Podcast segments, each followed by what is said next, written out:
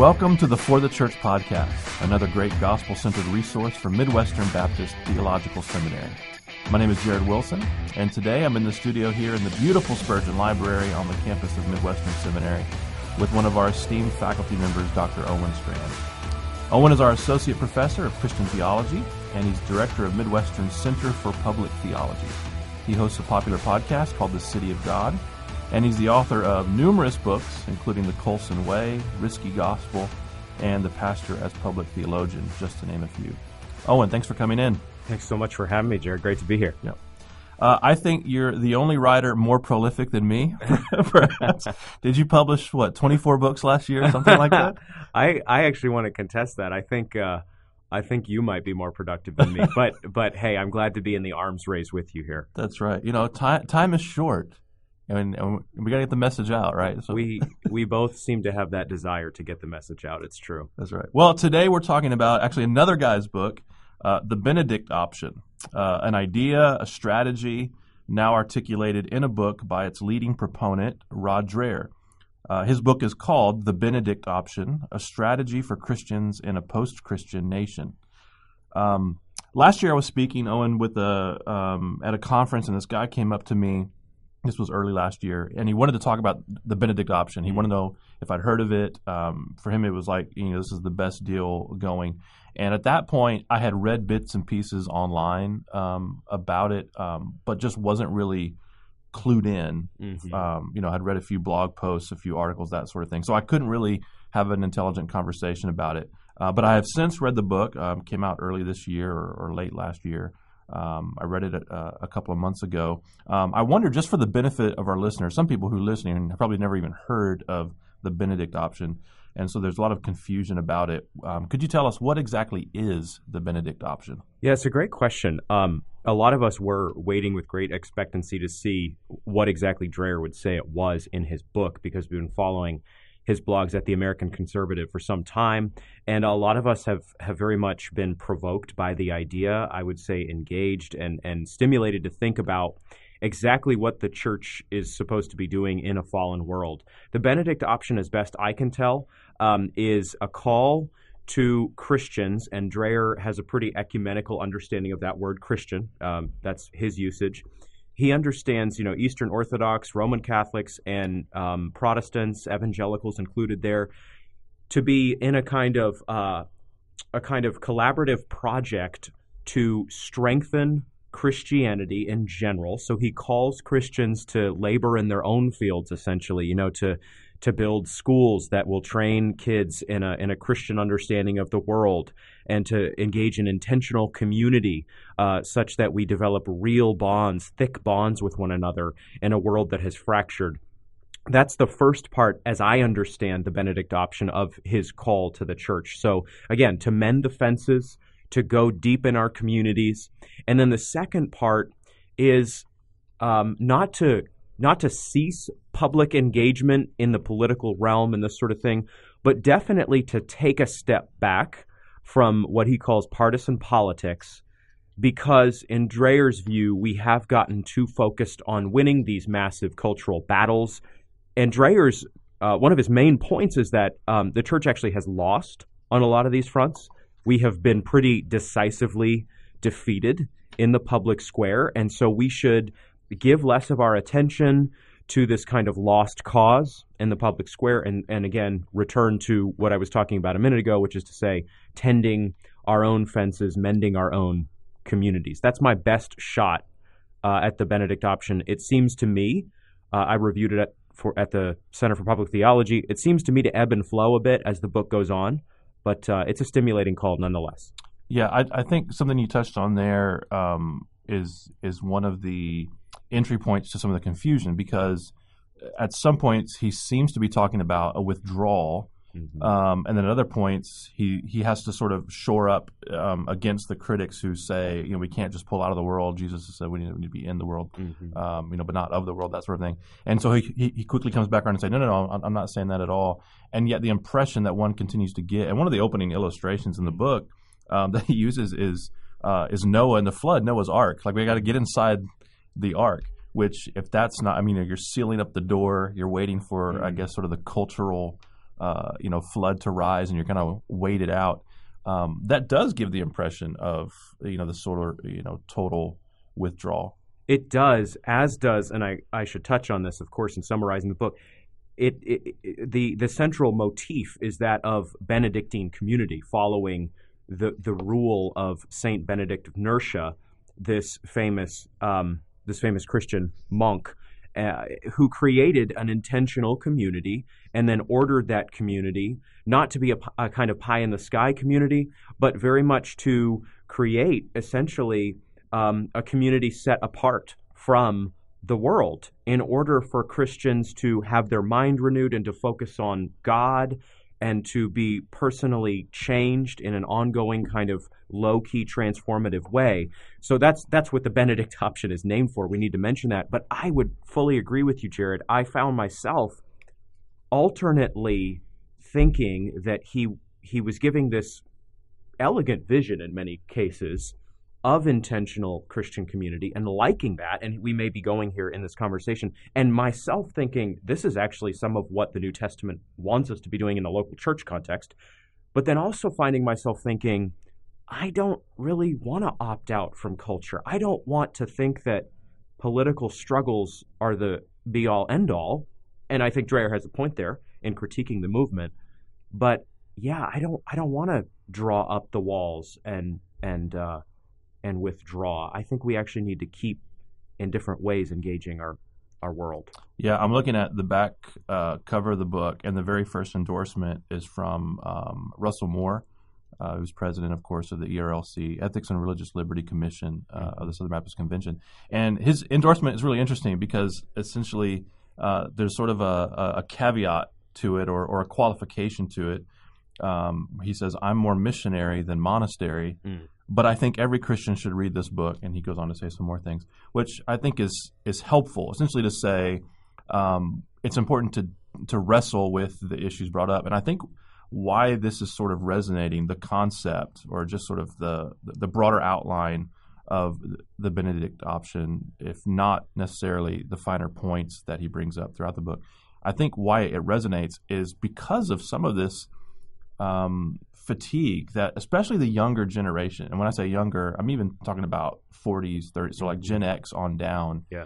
who every political cycle, you know, every election cycle, just a, you know, get a little more weary, not just with politics, but with the evangelical churches sort of, if I can use the word idolatry of it, or just you know the sense of being enamored with it, mm-hmm. and you know the idea of withdrawal, at least from that, you know, disengagement makes a lot of sense. But one thing that I discovered as I read the book, um, because I went in um, in some, I want to say I, I went in open minded because there are certain aspects of what I understood about the Benedict option going in that appealed to me, mm-hmm. not just on the political level, but these things about strengthening Christian institutions and that sort of thing. Uh, some of the, uh, you know, how he talks about church worship being shaping, and formative and that sort of thing that's kind of in you know uh, you know heavy on my heart as well. Part of my ministry is sort of you know talking about the way church shapes people and, and worship culture and that sort of thing. Um, but I also went in with some of these you know criticisms that I've been hearing uh, in mind as well. And what I discovered is there are some areas where um, I thought the criticisms are well placed, and some areas where I didn't think they were because he actually addresses things that people um, suggests he doesn't. And I could tell when a critic hadn't read the book. Yeah. Because there are certain things they would say he doesn't talk about or this, you know, he's arguing about this and and very clearly throughout the book there are places where um, so, so to me that's one of the strengths yeah. is that he has thought through a lot of these things. Um, so just for instance, there was a, a, a prominent you know blog piece that got shared quite a bit critiquing the Benedict option by someone who I don't believe has read the book saying that um, you know we followed the Benedict option, my family did, and it, it, it, ruined our kids, and it was very legalistic and that sort of thing. And in that chapter on sort of home and family, where he's talking about those things, he's very clear. I mean, he, he doesn't belabor the point, but there's at least a paragraph, maybe two, where he says you can't love this more than Jesus. Mm-hmm. mm-hmm. um, you can't make your family an idol. You can't. So he's very clearly trying to yeah. shore up some of those the um, you know, I guess perceived weaknesses. What would be some of the, you know, the strengths? I mean, just sort of the highlights. If you're looking at, um, you know, so we talk about, you know, uh, a disengagement politically, sort of. He really talks about sort of m- making our concentration not a total withdrawal, but more on the local grassroots level. Yes. Um, so, what would be some of the other sort of highlights of like what does the strategy look like? You're looking at the bullet points. Mm-hmm. What are some things specifically he's telling churches, families, et cetera, to do? Yeah, I think you've summed it up well in terms of the engagement of the book. I would say that Dreher is tapping into a widespread hunger among both the millennial generation and even younger, perhaps, and then Gen X, as you said, for transcendence, for um, meaningful church involvement, um, for a stronger family experience. I mean, we're the generation that grew up really the first generation to grow up with no fault divorce, for example. And so we've been sold that as a kind of, you know, nuclear option for when things get really bad. And Hollywood presents uh, divorce as solving our problems, when in reality, the American family is in disarray. Um, we've been profoundly jaundiced by a public square where we have seen one politician after another flame out. Um, we recognize that our world is Orwellian. It uses buzzwords, tolerance and inclusion and diversity, but uses them as a hammer in truth. So I think a lot of people are craving transcendence. And they grew up in a kind of, some of them, evangelical or Protestant community that gave them a sort of, if you like Pearl Jam, try Christian artist X right. culture. and, you know, I- I'm not saying there's nothing there but they want the real thing. Mm. We hunger, we crave authenticity and realness, and those things can themselves become buzzwords and become kind of cheesy. But I think there's a real hunger for that. I think Dreher's vision uh, that he lays out in the Benedict option uh, for um, church communities to be ordered around God, transcendence, an encounter with the divine, which is something your ministry uh, really stands for, and and beautifully so. I think um, the call to invest in our marriages and to love our children and to not give them over to the world to educate, but to actually train our kids. And and I don't think Christian parents have to do Christian classical school or homeschool or something. I think they can do public school. I'm just saying, whatever option you take, you see yourself as the primary pedagogue in your child's life. I think those are some of the strengths of the book. I think also, as as you referenced a few minutes ago, not making politics the sum total of our existence in the world. The church is not fundamentally a PAC. It's not fundamentally a get out the vote operation for a certain party.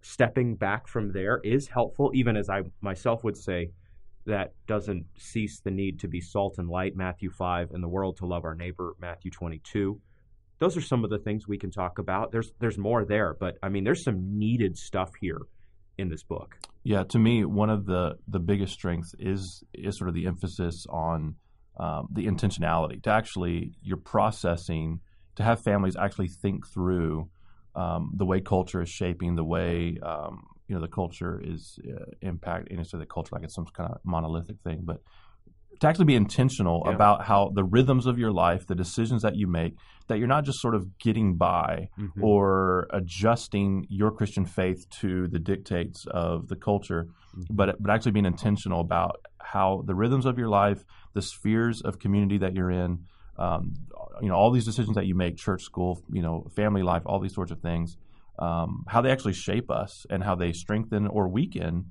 um, you know the Christian community. And so I think the ark illustration that he's given is is sort of like, look, we've we've lost that battle. Um, and some people can disagree with that or not. Um, I'm not sure if I uh, agree with it or not. I mean, in some on some fronts, I think we've clearly l- lost in terms mm-hmm. of the mm-hmm. culture war. Um, obviously, to be on the side of, of of the gospel is to be victors, no matter what. That's right. Um, but just in terms of like the battles that we have, you know, tended to have fought, Mm-hmm. Um, you know, we've lost those in terms of legislation and just sort of, mm-hmm. you know, cult, um, you know, the prevailing winds of the culture, that sort of thing. And so he's essentially trying to say, like, look, we we have to quit fighting a war that's already over. Like mm-hmm. that's it's done. And so there's something sort of bracing about that, something that's I think helpful um, for families. But you mentioned kind of you know the Christian version of uh, you know the old uh, um, CCM charts or what have you. Yes. Um, I wonder like even within the tribes, so like even within evangelicalism or, or, or just even broader Christianity within Christendom um, in the West, the Benedict option sort of sounds to me like it's um, so what Platt's radical Mhm. is for sort of the um, you know the average evangelical suburbanite sort of um, or or what even like Shane Claiborne stuff would be like for the progressives or what have you. Yes. Uh, the Benedict option is sort of like that for the intellectual Mhm. um, new conservative or or um, you know the evangelical el- if I can use the word elite maybe um, I know gospel censored folks that tribe resonate with Platt as well but this seems like well suited for our times because it's a little more um, uh, intellectual I guess is the word I would use he, he's got Yes. you know a lot it, it's not aimed at just sort of the you know the, the popular reader which to me makes me wonder about the the breadth if you have lots of people who first of all reading the book and they go, yeah, still not sure exactly right. what this is, but also the appeal. Do you see something like this um, taking off, and what would it take for it, this actually to take root Yes. in in the wider evangelical culture? You know, it's it's a great question, and I would say that um, I have kind of seen the Benedict option. I think in some of the churches I've been involved in, um, not meaning you know a hard vision uh, sketched out by Rod Dreher for you know these Baptist church leaders or something. But I have seen, for example, at Capitol Hill Baptist in Washington D.C. under the leadership of Mark Dever and others, I've seen a church that sought to be really countercultural and take people deep and believe in theological and intellectual formation as the fountainhead of spirituality and call very busy DC professionals who probably in many cases are among the so-called cultural elites of the day order their life around the church and not around, you know, their private school or sports team or whatever it may be that pulls at their time. I guess I'd I'd say then that Dreher's book seems to me to be kind of calling for a renewal movement in the way that Dever and others in a kind of gospel centered context have been calling for this for now, I don't know, 10, 15 years. So I, I guess you could say, if I wanted to be a little cheeky, the Benedict option is kind of nine marks for the Eastern Orthodox. Yeah, that's really it's fascinating that you bring that up because when I finished the book and I was thinking we need, you know, almost like if you liked the Benedict option, but Try. You, but something written for the radical crowd, right? Yeah. The same people that would read radical walk into a Target and, and you know and pick it up. The soccer mom, the you know, uh, uh, um, just the average guy who. Um, they never heard of Rod Dreher. Just even the title, the Benedict option. You talk about Right. a monk, it just sounds weird.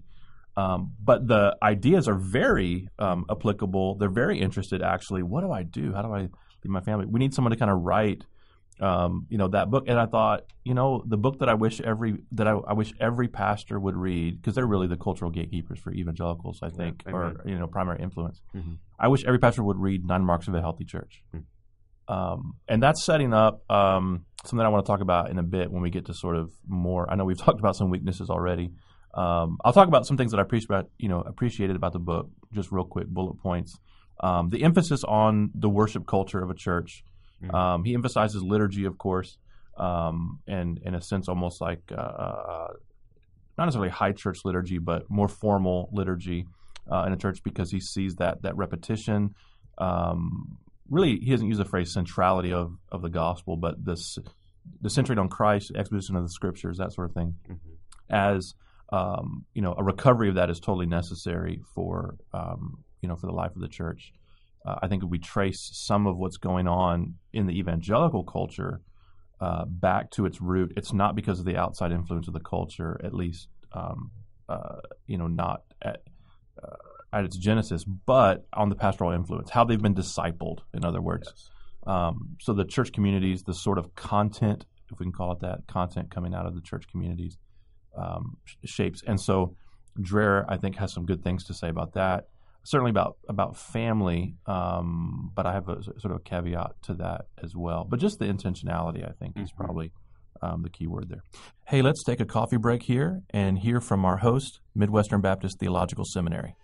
Midwestern College is preparing and equipping the leaders of today and tomorrow. Our students continue to be agents of change both in the United States and around the world.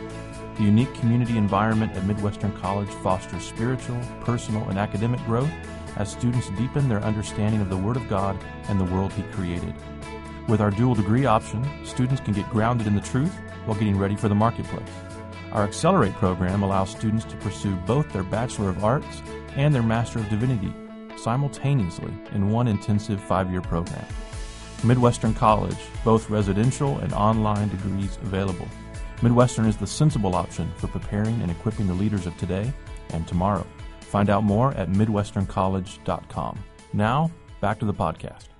All right, we're back with Dr. Owen Strachan, one of my colleagues here at Midwestern Seminary, and we're discussing the Benedict option, the concept and the book by Rod Dreher. Um, Owen, let's talk about. Um, I know we've already sort of touched on some weaknesses. I think there's you know a lot of strengths in the book, more than even the critics will give it um, you know credit for. Um, it you know it's not just well written; it's well thought through. Um, the the you know the points that he's bringing up are things we have to think about, even if we come to different conclusions. To me, that's probably one of the biggest strengths of the book is when you read it, you've got to wrestle with these things. You can't be somewhat apathetic about these things he's touching on. Um, but I do think that there are some weaknesses there, some glaring, some somewhat minimal. Why don't you share um, with us? You know, what are some things that you read? Uh, you know, as you read the book, wrestled with it, processed through it, where you thought, ah, I wish he'd done more of this, or I Mm-hmm. wish he'd said that, or I wish he hadn't have said that. You know, you know that kind of thing. Yeah, well, as a fellow author um, like you, what a uh, position of power to be in. To, uh, pass. Let's tear this guy's let's book apart. No, no, I'm just kidding. yeah, um, I'm used to being on the opposite side of this and wincing. So um, I appreciate the opportunity you've given me, Jared. Thank you. Um, I guess I would say there there are a few things we could point out um, as weaknesses that come to mind. First, the book feels a little bit like a pastiche.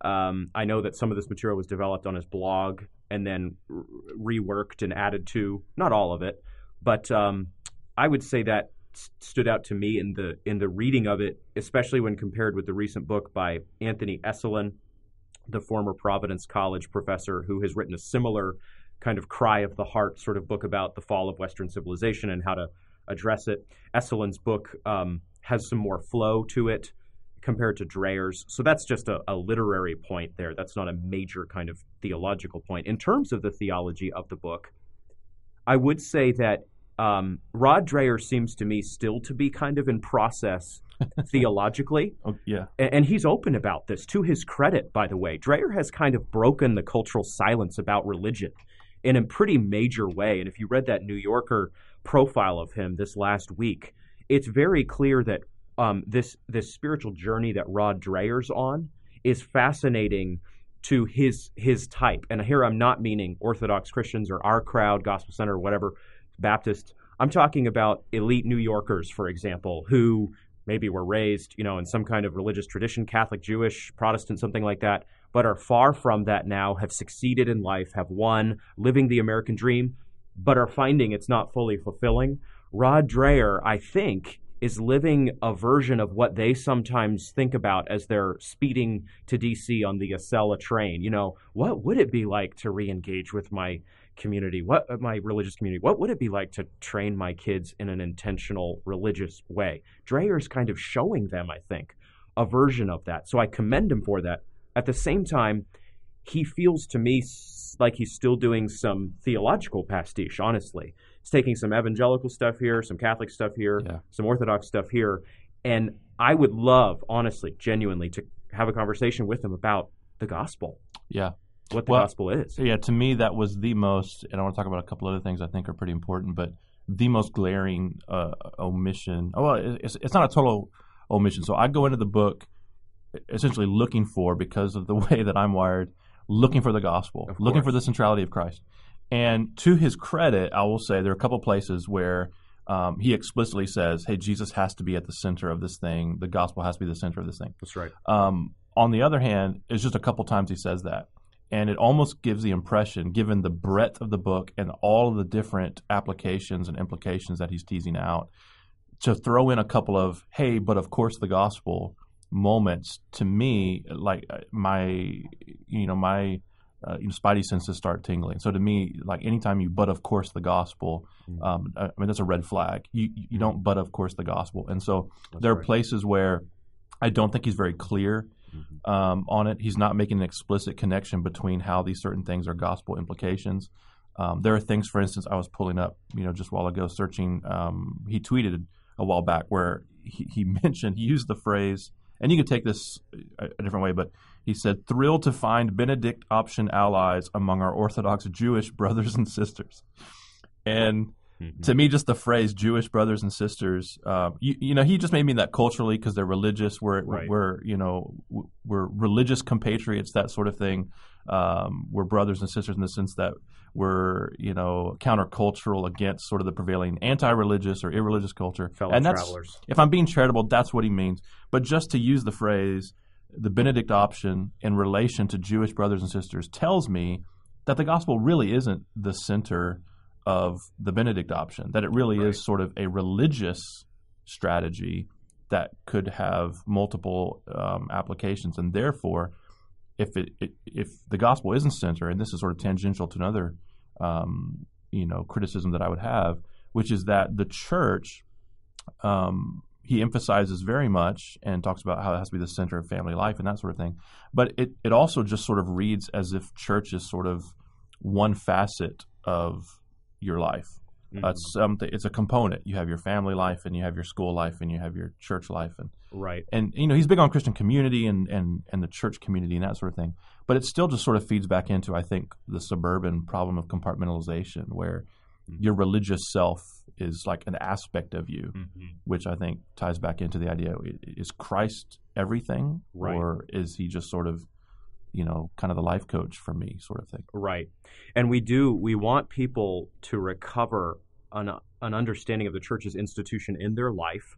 That's something that you and I would both want to be clear about that um, this is a necessary part of the Christian life. I think Dreher understands that the church is valuable and he's seeing um, how parts of him are coming alive um, spiritually um, as he experiences uh, the worship of this Eastern Orthodox Church.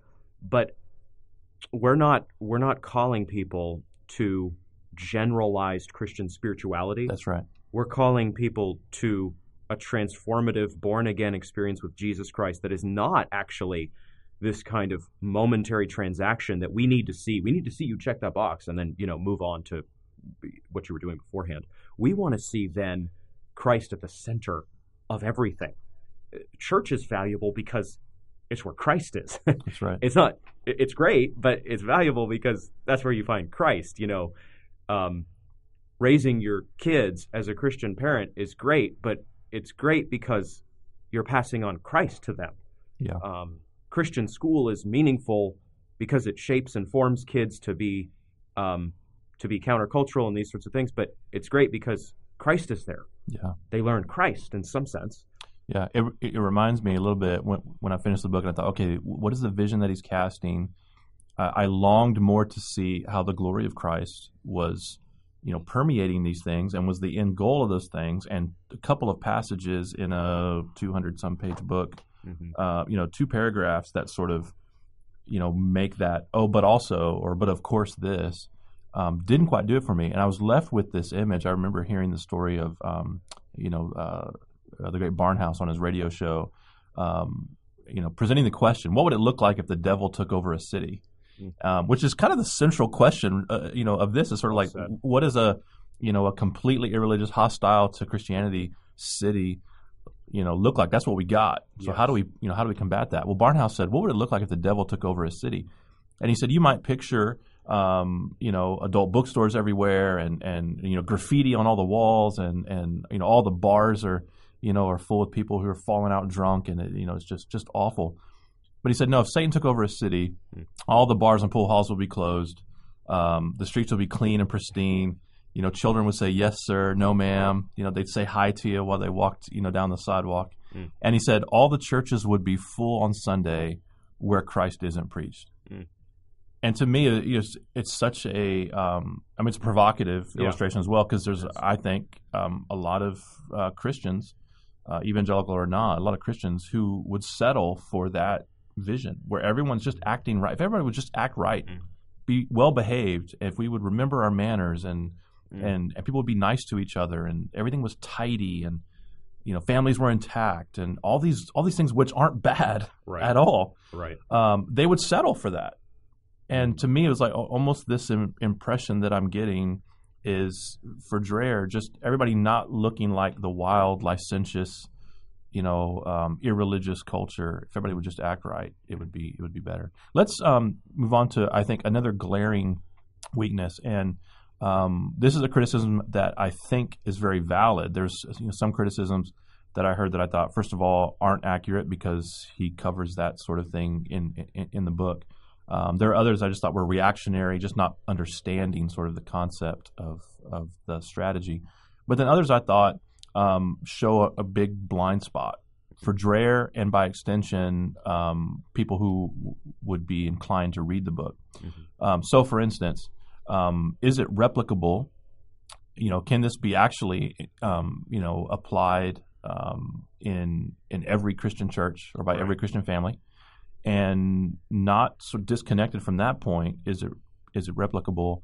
Um, what about um, our brothers and sisters of color? So Mm. non-white, um, you know, Christians, um, or not necessarily non-white, but uh, underprivileged. So white, black, Asian, Hispanic, um, but don't have the sort of um, resources of suburbia or just um, a two-parent household.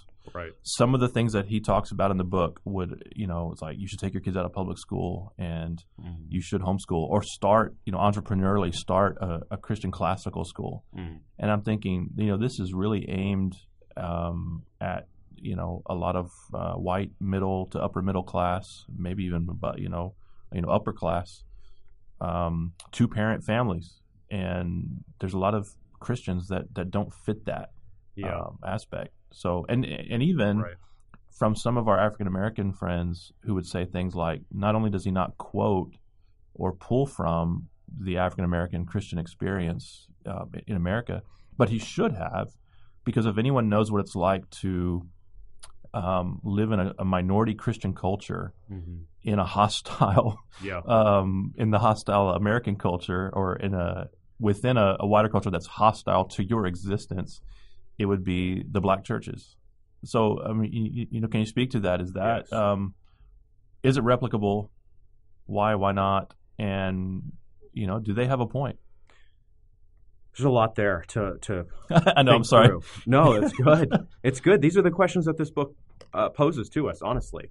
Uh, and, and again, very much commend Rod Dreher in a way similar um, to Ross Douthat a few years ago um, with some of his writing.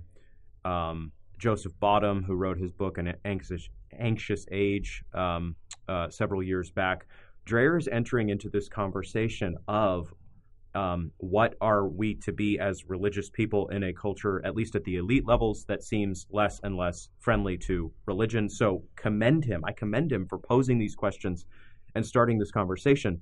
Um, I would say that insofar as the Benedict option is touching on some elements of what it means to be the true church constituted by the gospel of Jesus Christ, uh, the gospel that that uh, teaches that we are saved by the blood of Christ and resurrected by the actual resurrection of Christ.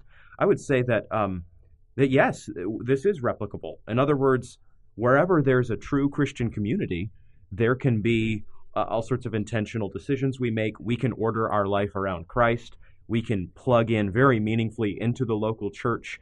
So I'm not so much here owning all aspects of the Benedict option. I'm saying I think the Benedict option points to some of what the New Testament gives us. Yeah. So the principles, in other words, The principles. Right. Okay. Exactly. Some of which have been eclipsed by American culture for different reasons. In terms of in terms of the racial dimension, Dreher was critiqued as kind of offering, you know, a tonic for the aggrieved upper class white evangelical in this book by some online. I, I think I can understand where those critiques um, germinate, but I would say, insofar as Dreher is in numerous points in the book calling attention to real persecution that has happened in recent years to religious folks, I think that this actually is a kind of cross racial experience. Here's what I mean. You think about the former Atlanta fire chief, Kelvin Cochran, who was sidelined a few years back because of his views on homosexuality, a book he wrote uh, for men um, that that got him in hot water, that got him fired. You think about Sage Steele on ESPN uh, a few weeks ago, who herself was disciplined by ESPN because she holds to a Christian sexual ethic and and also um, a more conservative understanding of politics. I think she said some things that were vaguely pro-Trump and found herself, you know. Um, sidelined effectively mm-hmm. in her job as well. She's she's African American, as is Kelvin Cochran. What I'm trying to say is Christians of all races and all backgrounds are finding themselves in hot water today in, in various spheres. And so I think Dreher is right. And I don't think that the Benedict option, in terms of the principles it offers, in terms of the cultural crisis it diagnoses, and I think there is a real crisis in the West. Uh, I, I think um, I think it's unfair to say that this is you know sort of um, uh, make your life better manual for for the upper class white evangelical.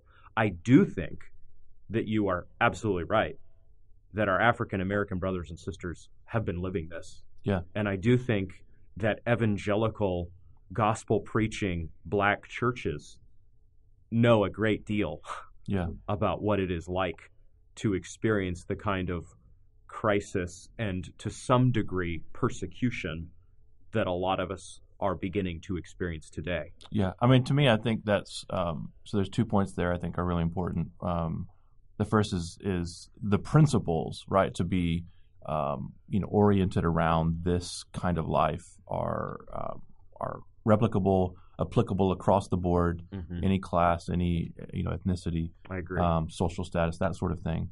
Um, but some of the applications he makes, um, I totally understand and sympathize with the reaction. So if you're reading, I mean, even myself, like you know, just you know, several years ago, we could not afford to put our, our children in the local Christian school. There was one option where we lived. We were in rural Vermont. Mm-hmm. There was one local Christian school option. Um, even if we had wanted to do that, we could not have afforded to do that. Mm-hmm. So if someone were to you know, come to me and say, if you really want to be a good Christian family and, and resist the cultural onslaught, you'll take your kids out of public school and put them into this Christian school. I was like, well, are you going to help me? You can help me do that. Yes. So, I, you know, I'm trying to put myself in the shoes of the single mom, mm. um, black, white, Asian, you know, whatever. Mm. Um, but the single mom who's reading this thinking, well, this would be great if, you know, if we had, you know, um, you know, two parents here. I, you know, I'd love to homeschool my kids, mm. but but I can't. I'm I'm the one who's you know who's a breadwinner. Or families where there are two parents at home, but you know they're you know living on a double income, um, and and to some extent that's how they you know survive. It's not they have all these luxuries and things going on, and that's why they've got two parents working. But they got two parents working just to eke out the existence that they've got. So I understand some of the applications when I work there. I also think, um, you know, you mentioned the you know the, the phrase you know hot water today, um, and to me the important thing is to be listening. Mm-hmm. So I I do think it's a valid criticism that he's actually not he hasn't pulled from the African American experience um, they've been in this hot water for a while, yeah. not necessarily in the religious, um, you know, aspect, but just in terms of being a minority culture where you, the the wider culture is is is hostile or or you know you you understand you're not privileged you're living under a you know under the you know prevailing winds of a privileged culture and there's all sorts of implications for that some hostility some just oppression marginalization and to not listen to them, especially to the Christian leaders mm-hmm. um, who, you know, when they say things like, um, you know, now the sky is falling because it's affecting you. Right. it's been affecting us for years. Um, I think we need to listen to that. Um, you know, we need to not just you know dismiss that um, offhand. Um, does that mean that what Roger is saying is wrong, or or there aren't principles that we can all apply? No, absolutely not. but if we're actually going to be in this together, we we have to open up our ears a little bit and actually listen to each other and actually be in it uh, together. And and that goes, um, you know, especially for those of us of privilege. Uh, we're going to close on that note. Um, certainly, there's a lot to explore here. Um, I don't know if you who are listening have been intrigued by this. I do recommend that you read the book, um, if only to sort of have questions that perhaps you haven't pondered uh, um, brought to mind um, or at least go online and read some more from Dreher on the Benedict option. And now, of course, in response, there's uh, some uh, some other alternatives you know germinating out there. I see some uh, uh, you know some folks from another seminary talking about the Patrick option and our own Christian George, Christian George here, curator of the Spurgeon Library and professor of historical theology, um, has been mentioning the um, uh, the Francis option, Mm-hmm. at least in personal conversations. Uh, he's a big fr- um, fan of uh, Saint Francis. So um, I'm a big fan of the Jesus option. I. I, I think maybe we can uh, move on to these other applications once the evangelical Christians at least uh, figure out the Jesus mandate, not Yeah. just the option. I, I, I don't have an option, uh, but just in conclusion, I, I do. th- I, I would just quickly say, when I look at the life of Chuck Colson, you mentioned Hmm. my book on Colson, the Colson Way. When I look at Colson, I see a figure who really was starting to grapple with the dying of the light in the West. Um, because for all of us, for all Christians, whatever background, whatever race, we can, I think, see that major changes are taking place in American culture. And I do see in Colson something that I, I want to just uh, light a flare for quickly. And that's um, that Colson, this former Marine, um, that was the way he freak, most frequently referred to himself. He's a graduate of the Ivy Leagues. He was, you know, Nixon's guy. He he was high and mighty. He was rich. But the way he most often liked to refer to himself, besides being a Christian, was being an ex-marine, a tough marine. He would frequently say, and that that got into his mindset because he would he would regularly tell his employees and, and folks he worked alongside, um, do your duty and stay at your posts. And so, in engaging Dreher's book, I was reminded of Colson's example. Um, and I'm thinking here in particular of a Wilberforce like approach to the public square. So, yes, we have suffered some massive losses in the public square. Yes, we should absolutely fight idolatry along political lines, cultural lines. And I think that you're right to say that that is a temptation, a real temptation for evangelicals. We also recognize that things were pretty bitter and partisan for Wilberforce, but he was absolutely right to stay at his post and do his duty and seek the ending of the slave trade and slavery in general in the British Empire. And praise God, he did not tire of that work. So let's be honest about where we stand. Let's not see um, electing candidates or something like that as the primary mission of the church in this world. We have a we have a greater mission than that, a transcendent mission to worship Christ and make him known in all the world. Let's also recognize that there are really neighbors out there. There are the least of these, and um, and we need to be a voice for them as evangelicals. So um, I'm not here to promote the Colson option, Jared, but I would just say I would just say there there are some things that we can learn from past saints who have engaged in these tough tough questions. Yeah, I think you're right. We've been speaking with Owen Strachan, Assistant Professor of Christian Theology at Midwestern Seminary. Please check out his writing online at the Center for Public Theology. That's cpt.mbts.edu, cpt.mbts.edu, Center for Public Theology. If you Google that, I'm sure you'll pull up the page. And make sure to download and listen to his great podcast on theology and culture, The City of God. It comes out weekly. Thank you so much for listening, and until next time, may Jesus be big in your church. You've been listening to the For the Church podcast, hosted by Jared Wilson, managing editor of For the Church, found online at ftc.co. This resource is brought to you by Midwestern Baptist Theological Seminary in Kansas City, Missouri, where we train leaders for the church.